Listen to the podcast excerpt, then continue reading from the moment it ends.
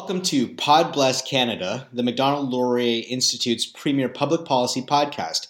My name is Shuvaloy Majumdar. I'm the program director and Munk Senior Fellow for Foreign Policy at the Institute. And today I am absolutely delighted to welcome a colleague of the political class who's now in Canada, a giant mind from the United Kingdom, Mr. Blair Gibbs. Blair served as former advisor to uh, UK Prime Minister Boris Johnson until September of last year, September 2020, before everything fell apart. And presently is a political and public policy consultant with the UK agency Public First. Blair, welcome to Canada and welcome to the MLI Institute podcast. Thank you. It's a it's a pleasure to be here. Thanks for having me on. Now, you let's start with something a bit personal because I enjoy getting into the people behind the ideas as much as I do uh, getting into the ideas themselves. Tell me one observation that you have taken away from this spectacular year we now call 2020. Yeah, it's been an amazing year and a disruptive one for not just, you know, industry and, and businesses, but for almost everyone's personal life, I'm sure. I uh, moved across the world during it and uh, uh, decided to make Canada my adoptive home, having married a Canadian. And uh, but I uh, also was then kind of able to have a perspective from two sides. I was in the UK when the the pandemic began, and I've been in Canada for most of the time that it's been unfolding. And so it's been interesting to to see how different governments have tackled it and also how the sort of public perception of the government's response to this pandemic has has has been different in in each country. I think my my biggest takeaway would be that the media and the political class in each country where this pandemic has has impacted has been very focused on that one country and it's been judging its own politicians by their their success or otherwise in terms of you know getting case numbers down and avoiding deaths in that country. And it's and it's perhaps because of that international perspective that I have that I, I feel it's sometimes a bit unfair that countries only judge their own politicians by their own standards when you know if you look at how the pandemic has played out in Europe. You know, many countries have um, done far worse than the UK. I know that in Canada, the US is a country that uh, people like to look at, you know, for all sorts of comparisons. But typically during this pandemic, the um, the measure of success has been very much a, a, a sort of parochial one. And uh, in fact, of course, all these challenges have um, been unprecedented and have hit all governments pretty much at the same time. And they've each, you know, responded in their own ways. And and some have just done better than others. But um, the media and the public don't often hear that story. No, and the media and public tend to be pretty siloed. I imagine that's something that we've seen on both sides of the pond, so to say. Uh, I'm curious. Before you ended up in Prime Minister Johnson's office, where were you? How did how did your path in life lead you to serve in the highest office of the United Kingdom? So I had worked in politics in the UK for about a decade or so, mostly in, in conservative uh, party politics of various roles. Uh, I had actually worked for the Prime Minister when he was Mayor of London, if you remember. He served two terms as uh, Mayor of London in the 2010s, and so I knew him and his team from City Hall days. And then prior to um, to that, I'd worked um, in uh, in Parliament and uh, in in national government as well. So I was in some ways connected to the party and to to his team. And I suppose in July of 2019, when he suddenly secured the leadership of the party. I was honoured to be asked to join the the administration, and, and at that time, of course, everything was about Brexit, not about this once in a in a lifetime pandemic. So it was a strange time to be there when I think two sort of world changing events unfolded, and uh, at the time, it was very unclear, even inside government, quite how they would play out. So it was a it was a strange and unusual time to to join government in the UK. It was a privilege to, to, to be there then, and also a very unusual and historic time. I bet it was. Well, you know, the Brexit story that you uh, were able to walk as you joined Prime Minister Johnson's administration would have had a bit of a trilogy. I'm not going to make any comparisons to the unfortunate Star Wars trilogies, all three of them. But I do think that between David Cameron, Theresa May, and Boris Johnson, it's a bookended story about the rise of UK sovereignty. I'm curious now that we have a deal at the end of 2020, after all that work and after all that debate, First of all, do you think that it was worth it? That it was that it has served the Commonwealth well? I think I think that's a, a question that historians will take a long time to answer, and the political class in the UK is still very much divided on. the public, interestingly, uh, have not moved a great deal during all of this time. It, it, it, it really is hard to explain to people who weren't in the UK quite how traumatic those four years were and how all consuming the Brexit debate in the media and in public life was for those four years. The ups and downs the false the false hope the the deals that fell apart the parliamentary tribulations the snap elections. It was a very politically disrupted time. And i think at that point it was really a question trying to actually decide if something could be achieved at all. The most important thing about the brexit uh, end point if you like is that it's it's really just the beginning the withdrawal agreement settled the accounts, to, to use a phrase, and the trade and cooperation agreement, which was which was done on Christmas Eve, just gone, is the basis of the future relationship. So, as to whether it's worth it or not, I think that all depends on whether the the agreement lives up to its hype and whether it um, delivers for both parties. But I think the actual wisdom, if you like, of the of the 2016 referendum is still contested, and uh, people on both sides will will debate that for years to come. They will indeed. Well, then, what a great springboard to talk about this particular uh, deal. Uh, we saw the deal announced by by Boris Johnson at the end of the calendar year, a rupturous, disruptive year. The UK has done some pretty powerful things when it comes to vaccine ex- uh, research and distribution. You can almost see a more independent, a more sovereign United Kingdom being comfortable and confident in authorizing particular vaccines for, for the British people, but also this deal. This deal, it was a Christmas gift uh, that I think Prime Minister Johnson was just very keen to deliver for his own people. Why don't you give us a bit of a summary as to what your takeaways were on what that deal constituted? Well, I think firstly, it's important to say that the pandemic is casting a, a shadow over everything. So even a pretty momentous and, and quite unexpected 11th hour outcome like this this trade deal in normal times would be getting a huge amount of additional publicity and credit to the government for for achieving it. Uh, and it's been somewhat sort of lost. The details have certainly not been pored over in the media in the way that they would have been in normal times because of the impact of covid and and people's priorities being elsewhere. But it is quite a a momentous outcome, really, given that at least uh, until actually middle December uh, of 2020, it was uh, a really, you know, quite genuine prospect that there could be a bad outcome and the parties would walk away and there would effectively be no trade deal between the UK and its largest export market, which of course would have had all sorts of impact on business and travel and trade that um, would have made the government's current difficulties even harder. So the fact that it pulled it out of the bag in sort of the final stretch, I think, is quite an achievement. And I think the the details will be pored over over a longer period of time once the normal political tempo returns. Absolutely, and and some of the major features that we've been able to extrapolate from, I guess, thousands of pages of what I think the prime minister described as pretty easily comprehensible English what would be some of the major ones that stood out for you as great victories for the UK or uh, big concessions to the EU? Yeah, so there were concessions clearly on, on both sides, and that was expected. Many of them actually came in the last um, few weeks.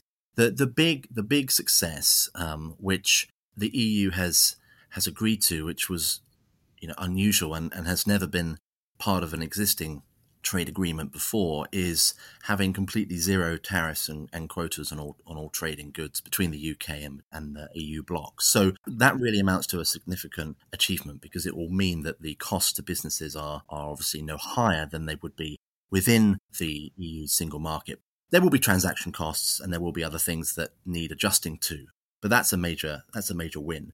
Services, which of course are such a big part of the UK's economy, are not covered by the by the deal. There are aspirations and certain principles that have been signed up to about the ability of UK service companies to to operate in the EU, but it's not the same level of access. But then people didn't really expect that uh, from this particular agreement. There's also important agreements around security, which mean that the uh, collaboration and cooperation on things like criminal extradition and prosecution will be possible. Data sharing as well is in there.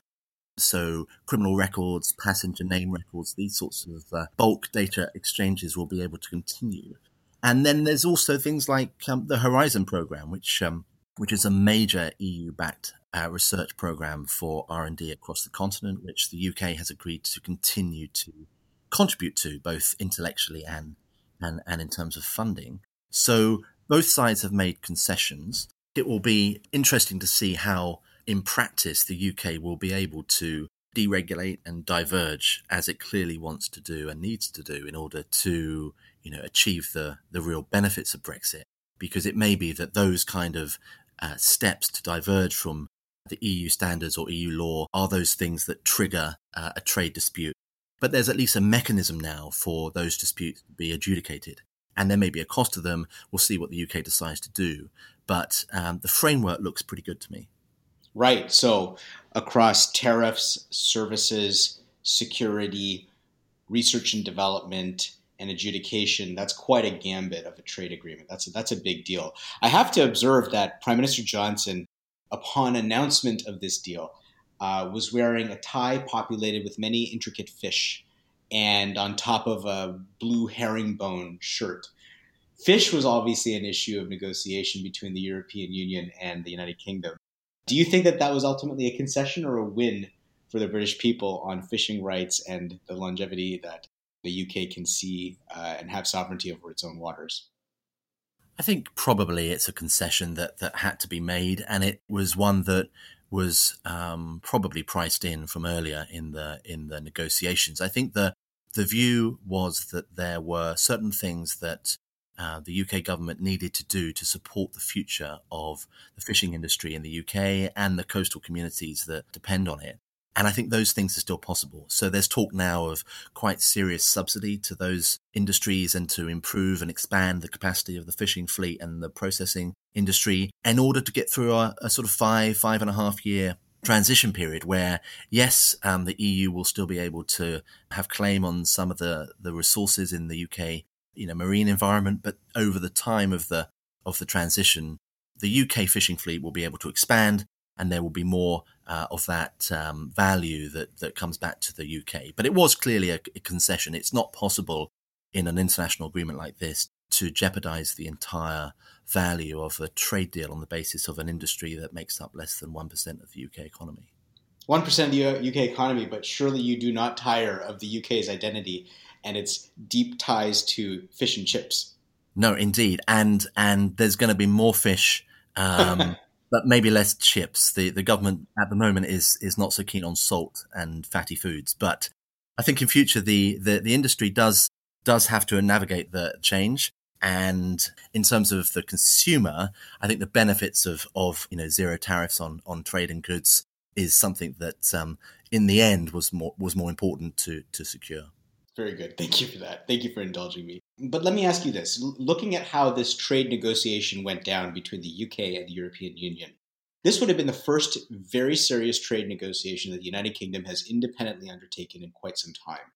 They are simultaneously pursuing trade agreements with maybe some 40, 30 to 40 different jurisdictions around the world alongside this one at the United, with the European Union and looking to Canada and our own bilateral trade negotiation with the UK. I know there's been good intentions between Ottawa and London to land a deal um, and to land a very good deal. But what kind of implications do you think Canadians and Canadian policymakers can take from the UK position with the EU as they look more toward our own relationship?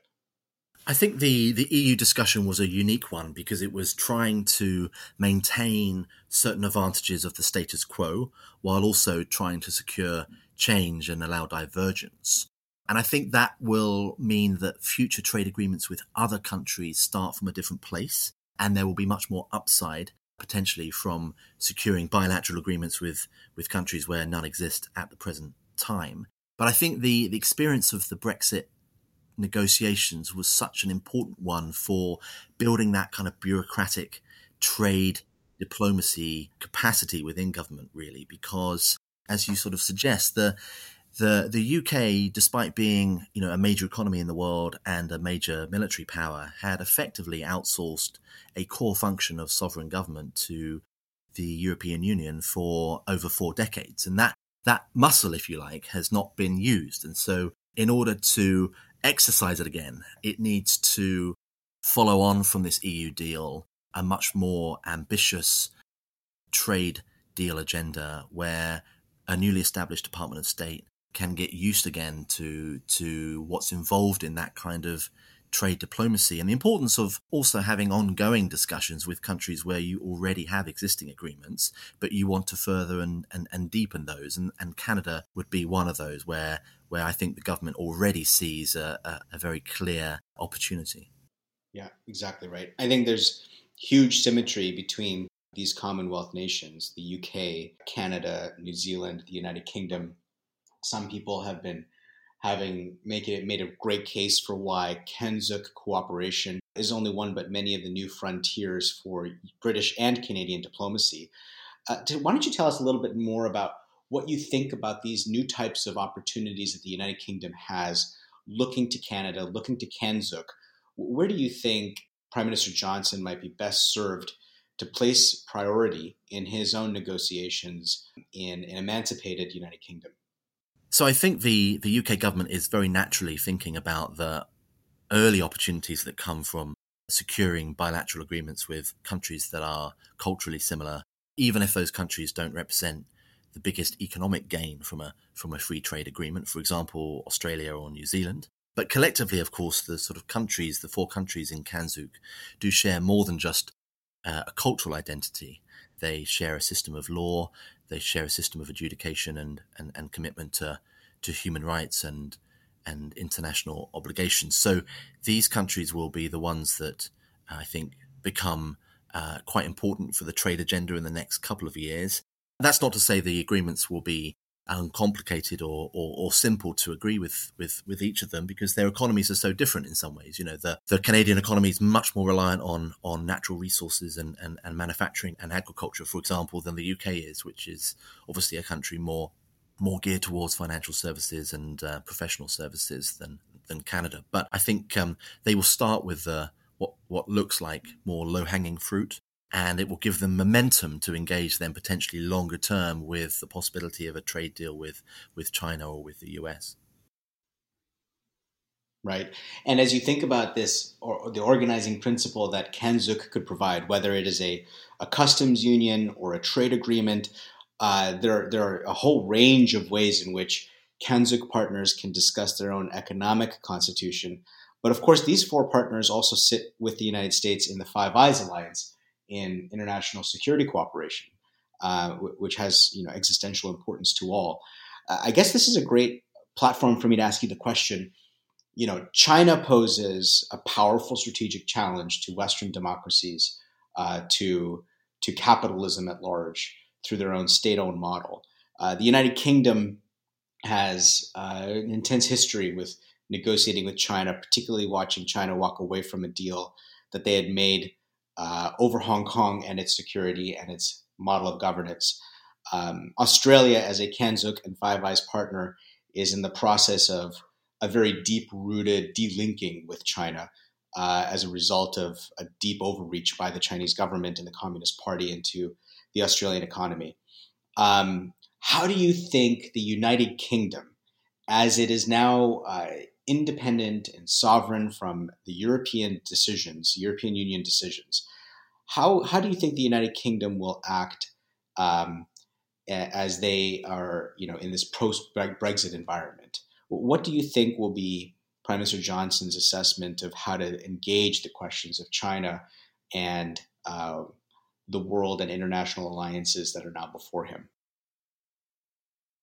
I think it's a great question. I think the the importance of China to the UK economy can't be uh, understated, and that was partly a consequence, really, of of the coalition government and a, and a decade where, under Prime Minister Cameron, uh, there was a deliberate agenda to to forge stronger links with China in terms of investment and uh, cooperation. But the the world has changed, and what's interesting is the extent to which the Brexit debate, which was really nothing to do with China, has ended up in a place where Europe loses one of its most important uh, economic and military member states at a time where the world is itself trying to forge new alliances to contain what is seen as a rising threat. And it might be that Brexit happens at a time when that divergence is already occurring and where countries like, as you say, Australia, other countries in the Pacific, countries like India, decide to uh, unite more and close ranks against China,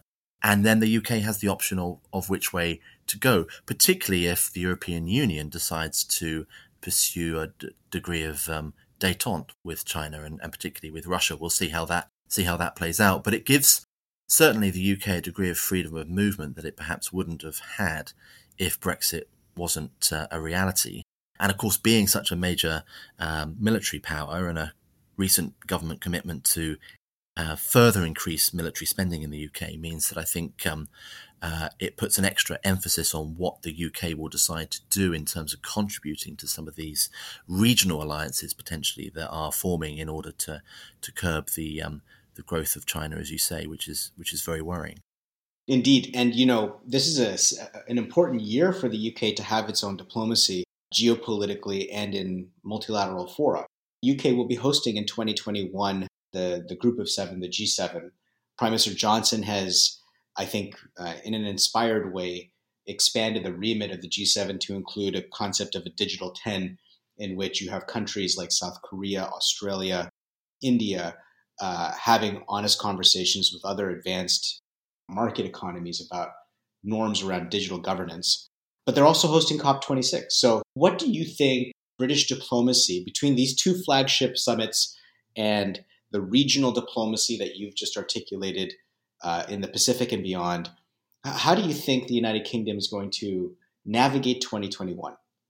Well, the government um, obviously didn't expect the the pandemic and the COP conference, for example, was was actually scheduled for November just gone. So having that delayed a year means that you're right. There are now two major international summits that the UK is uh, convening in the same year, and it happens to be the year where Brexit has taken effect and uh, the UK is a sovereign country again. So there will be, I think, uh, a lot of ambition within the government to put the resources in and spend what's required to make those events a success. And that isn't just about obviously the the practicalities of putting on a a successful and safe international conference. It will be about trying to demonstrate that the UK can still pursue a leadership role alongside countries like the US uh, and India and China and others who who actually matter more in economic and, and climate change terms than the UK does.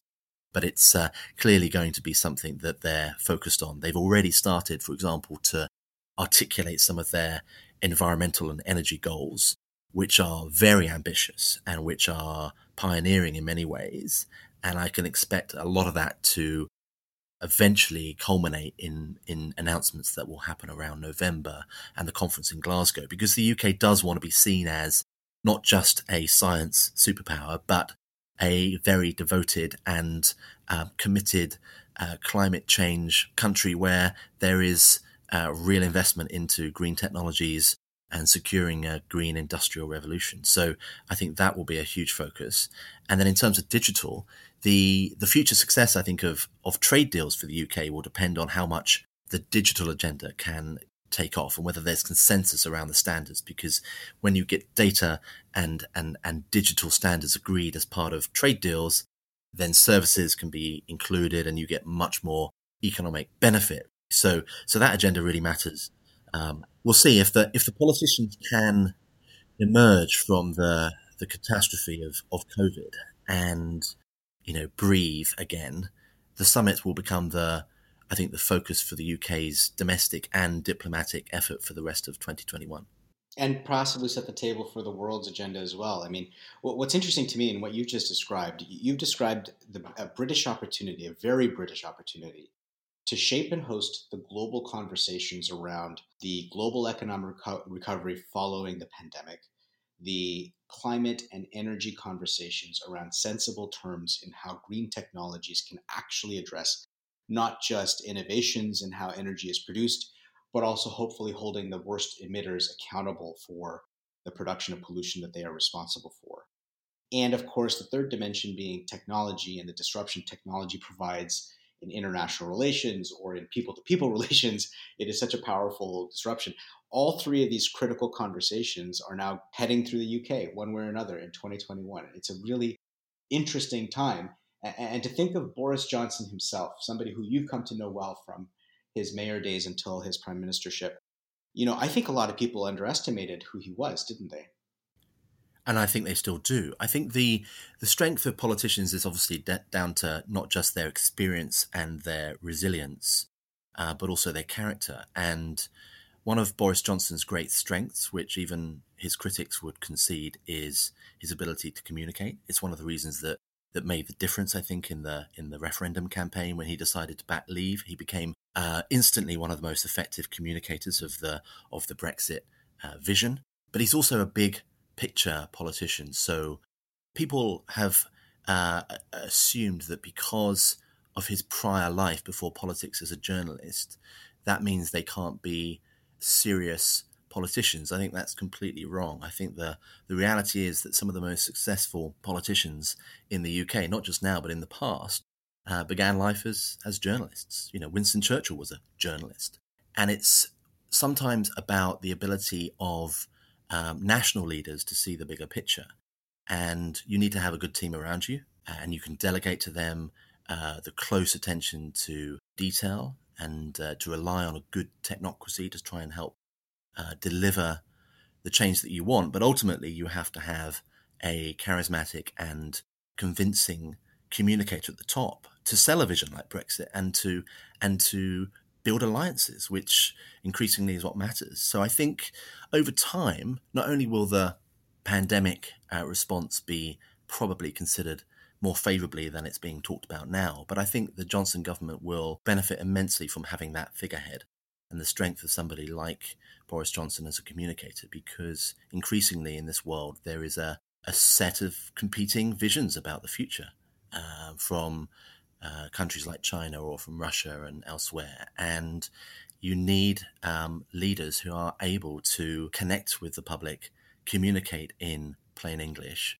and paint a picture. And uh, he's fantastic at that. Right. Well, then, you know, as you mentioned, uh, competing visions for the future are not just restrained to the d- disputes that the, the free and democratic world have with Russia and with China, but also amongst ourselves you think about what's happening in this transition in the United States today from President Donald Trump to President elect Joe Biden. You know, you've got massive disruptions in Capitol Hill in Washington, D.C. today around the Electoral College after an incredible moment in American democracy in which more voters had ever voted than at any other point in history. It strikes me that in democracies themselves, not only is polarization more deeply felt in each individual democracy, but the concept of how democracies can work together seems to be kind of falling through our fingers. It's eroding a little bit. The, the ability for democracies to, to work with one another uh, in confronting the greater geopolitical threats uh, seems quite perilous, perilously placed right now. You've been through this path in how a polarized democracy in the United Kingdom has now resulted in a unified position around British independence and sovereignty. What kind of insights do you think you might have or be able to offer in how other democracies dealing with deeply polarized populations might be able to to learn from the British example and uh, what kind of implication might that have for democracies in their own cooperation with each other? Yeah, it's a great question. I mean, I think you're right that um, we're entering an era where transnational cooperation is more difficult to achieve. And I think it's ironic because given where we are with the, the advance of technology, it's in fact never been easier to, to connect person to person around the world and through technology. But um, governments, not necessarily the UK government, but many other governments, are going another way. The experience of Brexit was, as I mentioned, quite difficult for the UK uh, in many ways, but it was also quite galvanizing. The, the referendum itself was, by its nature, quite a crude tool to answer um, essentially a binary proposition, but it was a question that had completely dominated um, discussions about the future of the economy and of policies like migration for so long that it was begging to be resolved one way or another. And I think most people now not only haven't changed their mind, but have increasingly come to accept not just the, the, the referendum result, but some of the possible benefits that might come from the, the outcome of it. So there's plenty of people around the world who would use the example of Brexit to say that referendums are a terrible thing. I don't really agree with that. I think that different democracies obviously need to need to take what tools that you know they have and the traditions that they they use to to settle these contested um, questions.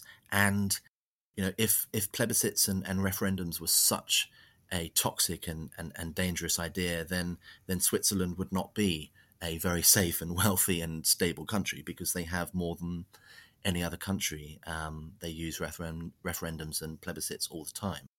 I think there's a discussion to be had about how international agreements uh, achieve democratic consent, because that's the other thing that I think is important. You know, governments go through electoral cycles, and those don't always align with when treaties get ratified and when people get engaged on the terms of those treaties. Um, and as you say, there is a general concern about the rise of um, of uh, polarization and uh, the impact of technology, frankly, on on uh, those things that fuel polarization. That sometimes means that parliamentary discussion and debate feels almost irrelevant. These issues they explode before uh, MPs have even had a chance to to engage on them. They're not really about parliamentary decision making, and yet Parliament is seen as the only political solution. But um, I think the discussion about democracy can't any longer be divorced from the discussion about how we regulate uh, the technology platforms and the innovations that um, that fuel the public debate that we see in the public realm now. That's a fascinating proposition. You know, as you were discussing this, I was thinking we, I don't think are well served with anonymous trolling in free Western societies, where autocratic societies can exploit those freedoms in Western societies, but suppress uh, the same mechanisms for debate and discourse in their own countries. There's a there's a discord there. There's a, a complete delink of logic that I think uh, we all need to work collectively toward evening out so that accountability can actually be something that enhances the democratic experience um, and that you know more freedom can be actually expanded to people in places where societies are quite closed as a result of their own tyrannies. I think that's really that's really uh, important, and I think it's it's all bound up with this idea that you know as the internet continues to dominate our lives, and political discussion is conducted increasingly through the online medium. You know, do, do free do free societies that are founded on individual rights and individual freedoms, do they really prosper in an economic environment where uh, the influence on people's opinions and the information they absorb uh, is is delivered largely by platforms that don't require individual verification of identity. That, that people's voice can be simultaneously very powerful and spread very quickly around the world and influence many people, but it might not be authentic. It might not be them. And I think that's a really important challenge that Western governments still haven't managed to address. I am appreciative that our Western governments are a bit more oriented around the idea of more freedom than less. I think that at the end of the day, um, the, the, the, the, instincts are right in how to engage these, even if the debate remains unresolved. Listen, Blair, what a fascinating conversation about the present and exciting state that the UK is in today, the end of the beginning and the beginning of something new, I think is a way that you may have paraphrased it as part of this conversation thank you so very much for for your contributions to us at the Macdonald Laurier Institute. We look to, forward to many, many more, and uh, especially today for your insight on uh, what Brexit means for the United Kingdom and for Canada and for our mutual opportunities everywhere else. What a what a fantastic conversation! Thank you so much for it. No, my, my pleasure, and, and thank you for uh, thank you for indulging me. It's a great uh, great thing to be in Canada, and I'm hoping that in my professional and personal life, I can continue to connect and bring uh, the mutual interests of uh, two great countries uh, together on uh, on many different occasions.